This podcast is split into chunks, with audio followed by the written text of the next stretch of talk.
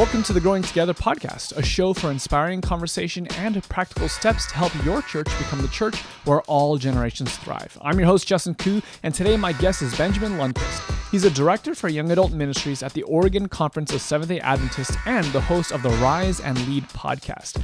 Ben is an international speaker and Patterson Life Plan Facilitator based in Portland, Oregon.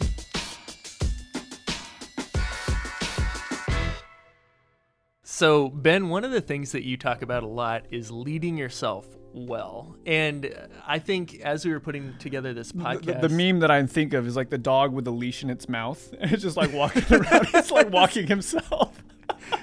you know, we're, we're bringing like a couple of different perspectives. So, you talk a lot about leading yourself well and and from my perspective as a participant in this podcast it's from watching people lead and watching them how they lead themselves um, there's there's so much about our opinions of leaders and our trust in leaders that comes from not what they said in a message, not from the sermon that we saw, but what we saw after the sermon, right? What we saw behind in the in the back room when somebody's like super rude because they want a glass of water or something, and then they go out and preach love. You know, those are the moments where we actually form whether we trust our, our leaders or not. And so today, I think in this episode, we want to talk a little bit about uh, leading yourself well, like beyond the messaging and beyond the times when you know you're being watched to like the rest of life. Uh, let's talk a little bit about that. that that's a it's a great question, and um, when I think about uh, leading myself well, for me, it's recognizing the worth and value that you already have and stewarding that worth and value. So for me, I, I think this, and again, I never want to give the impression that I, I've, I'm a work in progress, and I, I haven't had this understanding 10 years ago. I wish I did, but it's, you know, it's been growing over time. But for me, leading yourself well is rooted in the gospel. Mm. And it's it's rooted in the gospel in that when you know what Jesus has done for you, and you know the freedom that he has given you and you know the worth and value that you already have how can you not lead yourself well? Mm. because you're you're stewarding something that already has such incredible worth and value. So huge difference in approach is I'm not leading myself well so I could obtain worth and value. Right, right. I'm leading myself well because I've already been, been given mm. worth and mm. value. And anything that has worth and value, you take care of it. Yeah. You take care of it. I mean, you're going to you're going to fuel it the right way and you're going to steward it the right way because the worth and value is already there. Is, is this perspective kind of shift uh, kind of pushing against the idea that, you know, if if I don't already have security in my worth and value, if I tie my worth and my value to my performance, and I'm going to be chasing every opportunity, everything is an immediate yes because mm. somehow I have to seek the approval of my church board or of my conference president or of my fill in the blank. And so the the inability to put up boundaries, the inability to lead myself intentionally and well and thoughtfully comes from I'm just kind of responsive. I'm reactive to what's around me. A hundred percent. And people may disagree with my my angle on this, um, but my identity comes from God. My identity doesn't come from the Seventh Adventist Church. My mm-hmm. identity comes from God, and He has given me a call to the Seventh Day Adventist Church to work for Him and to lead ministry for Him. But I think when we have misplaced identity, we always look for ways to either affirm our identity or to build our identity. And so you're right. I mean, I'll be real honest with you. Back in the day, maybe this was 10 years ago, I remember preaching a sermon and I had this, I, I guess I had a pattern, but I would preach a sermon and then I would go stand at the back door of the church. And somebody said um, that to stand at the back door. They called it the glory of the worm. And, and so this great. is this is weird, but but it but it was. I, I know what you're but going. It, but the I, maybe that's maybe the phrasing is too weird. but the idea was the preacher was wanting to go to the back door to be affirmed yes. at how uh, great yep. he or she had done in that message. Yeah. Mm. And and the reality is nobody's going to tell you what they really think most often. Some people, Some people will. Do. I don't know about that. you, know? you haven't been in the churches that I've been. Yeah, no, some people do. Got a couple they, times. they, they, they're really bold. but but I remember, you know, preaching a sermon and you know, getting done, driving home, and looking down hab- habitually for affirming text messages from church mm, members yeah. Yeah. because I wanted to know like like I have value because I did a great job in that sermon and I was looking for the affirmation in a text message from somebody when they were leaving church and I remember a few times I never got a text and immediately I began to devalue myself mm. because I was putting my worth and value in how well that sermon had gone. So if you if you operate like that, you are always a slave to your platform Yeah. of influence and you're not free to really influence because you're always worried about if I say the wrong thing or I preach a bad sermon or I launch a project and it fails and that's going to happen. But if you can all of a sudden change your approach to say, I'm going to lead myself well. I'm going to lead my family. I'm going to hmm. operate from the worth and value that I already have. All of a sudden, you know your identity is not tied to that thing, so you risk more, hmm. and and I think you really fulfill your calling more, and you fulfill your purpose more because you have the freedom of not being tied with your identity to that thing that you're doing. There, there's a piece of advice that I've kind of adopted from you that's been about leading myself, and that is get comfortable saying no. Um, and and I think I think this is such a messy. Well, we work together. Don't get too comfortable saying no.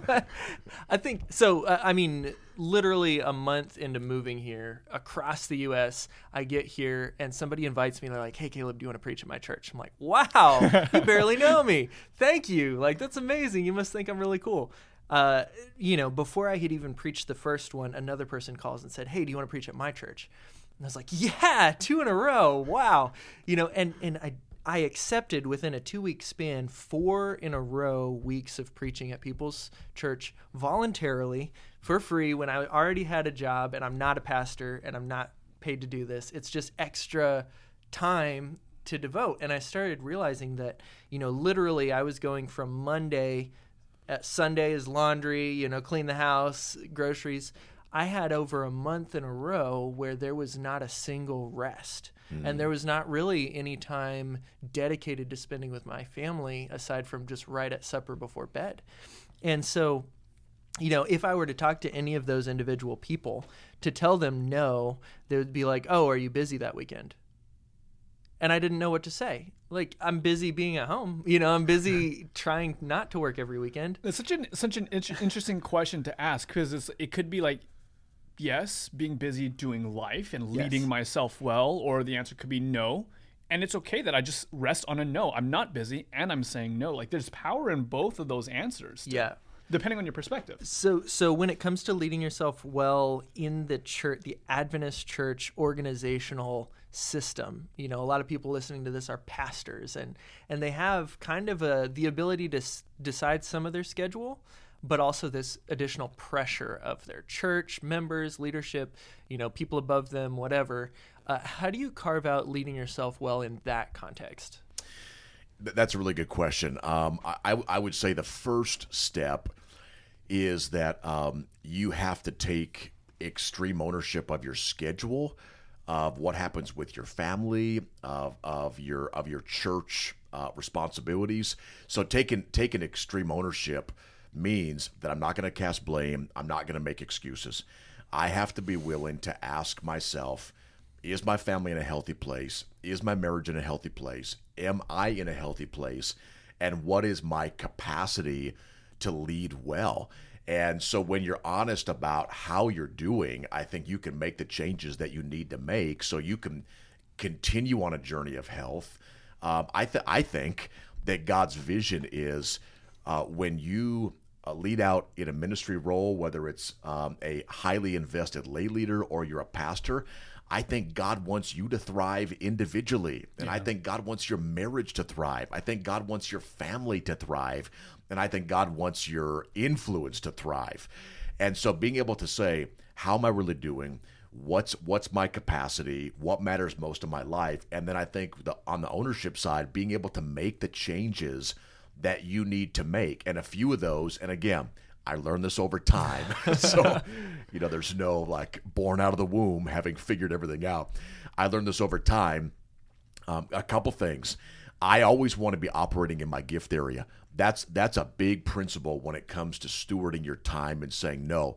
I want to be operating in my gift area, which means if I get an invitation to do something that's not in my gift area, that should be a red flag. It hmm. doesn't mean you always say no to it, but something should pop in your head that says somebody else is better at that mm-hmm. than me. Mm-hmm. So it, why am I saying yes to something that I'm not gifted in? And am I stealing an opportunity from somebody else in my community that really should be doing that thing? So always wanting to operate in my gift area um, is a principle with your with time management, leading yourself well. Also knowing that you can only do a few things great. Yeah. Yeah. So I can either do 10 things good or I can do three things great. But the three things you do great are going to have so so much of an exponential impact compared to the good things. So the idea was saying no is, hey, I want to be great at a couple things. I heard a a pastor, his name is Craig Groeschel, does a lot of leadership teaching, and here's what he said, which really stuck with me.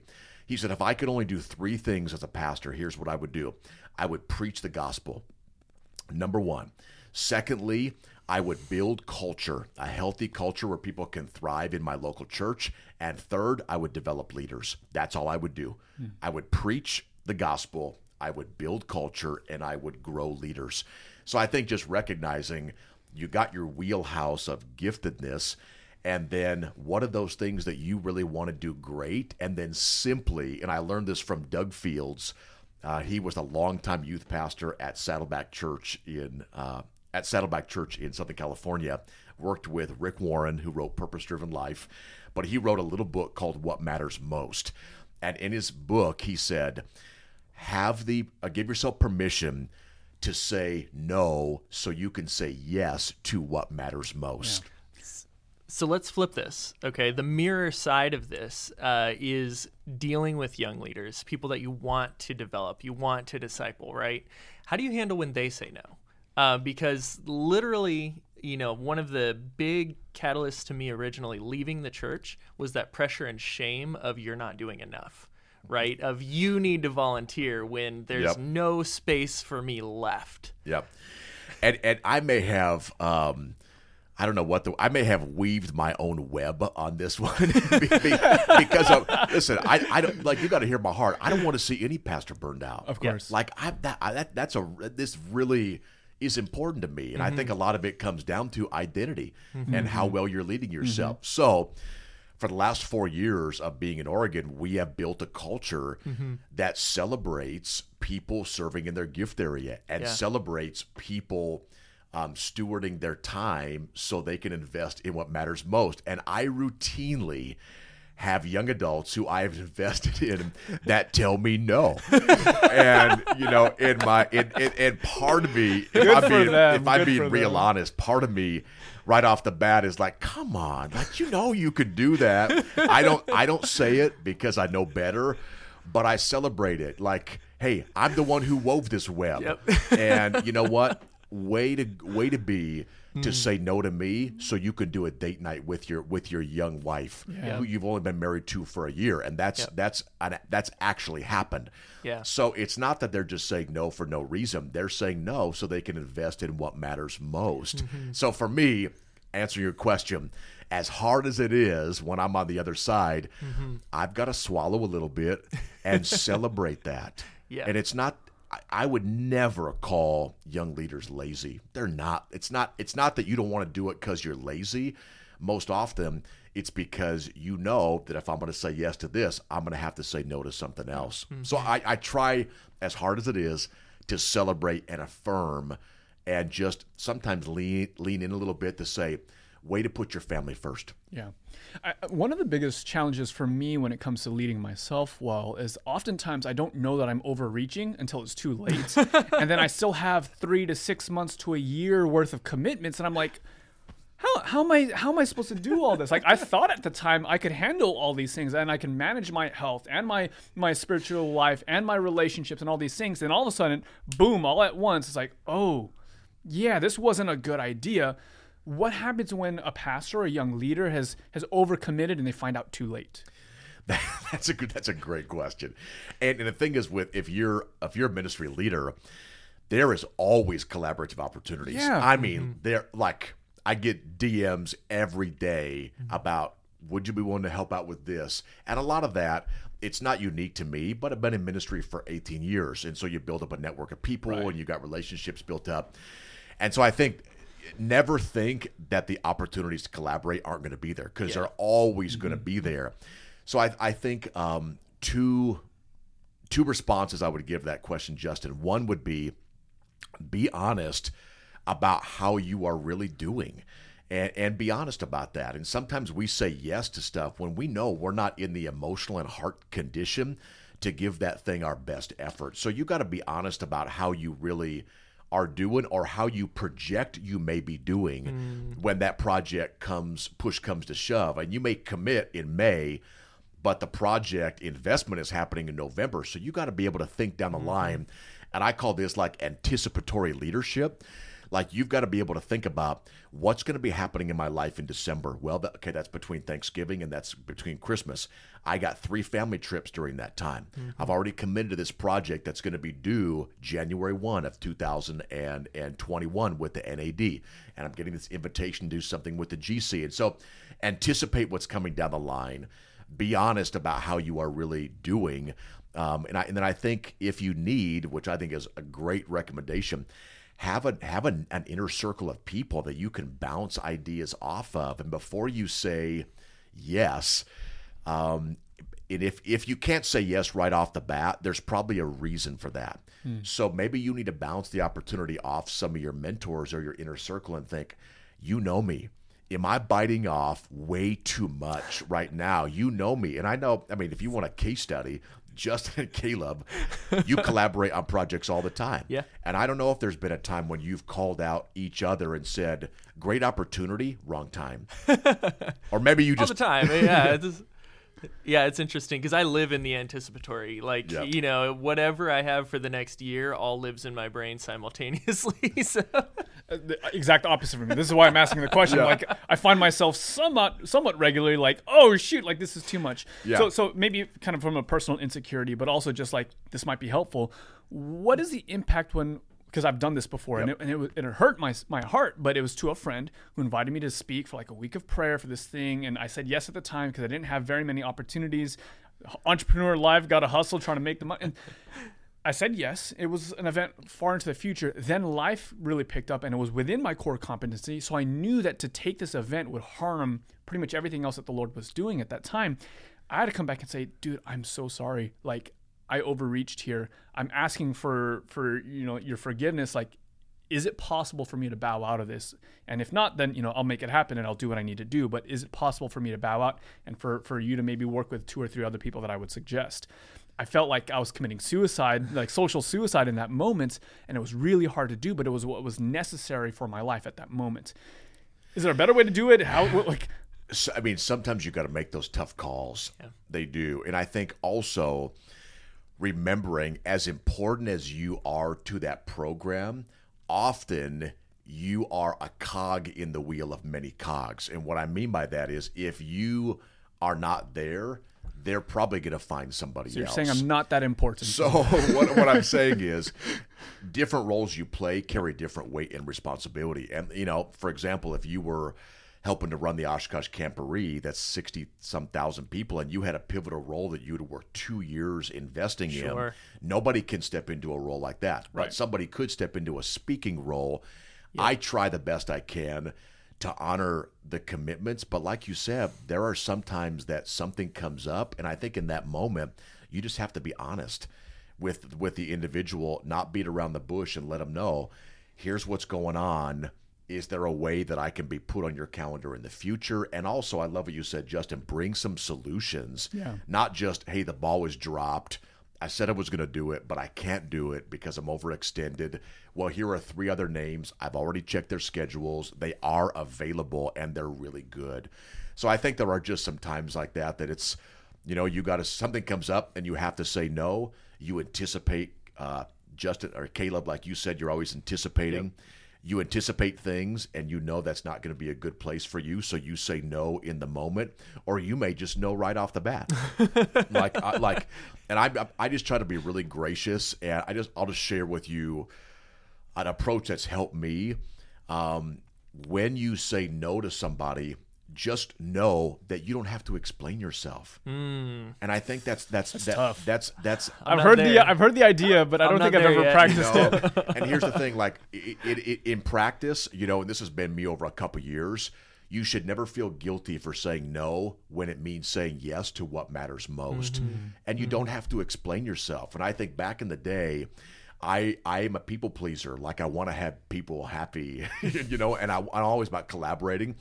But when I would say no, I would fumble around with my words, Yes. trying to give this explanation on well my grandma's coming into town and she she's about to cook my, my favorite lasagna and i haven't and I, I, I haven't and i haven't had this in five years and, and she's going to be heartbroken it's like listen stop talking Yes. if you are really you know leading yourself well your priorities are, are in line if you have to say no just say no. Mm. And don't feel like and i would just say when you try to do that i mean if you know somebody really well like best friend status and you got to get like he's like be real with me what's going on?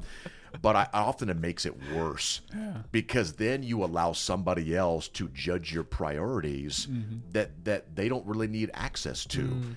All they need to know is you're not available for what's going on. And there are there are times uh, tip of the trade when I'll tell somebody no, I'm unavailable. And it's because I have a date night scheduled with Kim Yeah. on that evening. And I don't need to tell them that I can't run this Zoom call because I have a date night. I don't need to explain that. I'll, mm. all I know is that I have a very, very high priority meeting Yeah. with my spouse who I'm doing life with, you know, long term, and that's on the calendar. And I'm mm. just I'm unavailable, you know. And so I get it. Saying no, it is hard, but I think you can do it when your priorities are in the right place. And maybe you have to check your priorities monthly. Like get with your inner circle and your spouse and just say, here's what I'm invested in. Do you feel like my priorities are in the right place? I have some people gut check you on that. Mm-hmm. But when they're in the right place, you just have to have the courage to be gracious. I've never yelled at somebody and said, "No, no, I can't do that. Stop asking me." Like you, you, I think you can say no in a way that's gracious. And I'll always tell people, I really value the invitation, and I'm serious about that. Like Yeah. the fact that Yeah, you that's true. came and invited me Yeah. to do something. I don't take that for granted, and I really appreciate that. And I'll often try to, can I get somebody else, or can we look at a date in the future? But I value that. You know, somebody invites you to do something. That's a bit. That's a big deal. Um, but being able to just say, I can be gracious, and just say no if I if I need to say no. Yeah.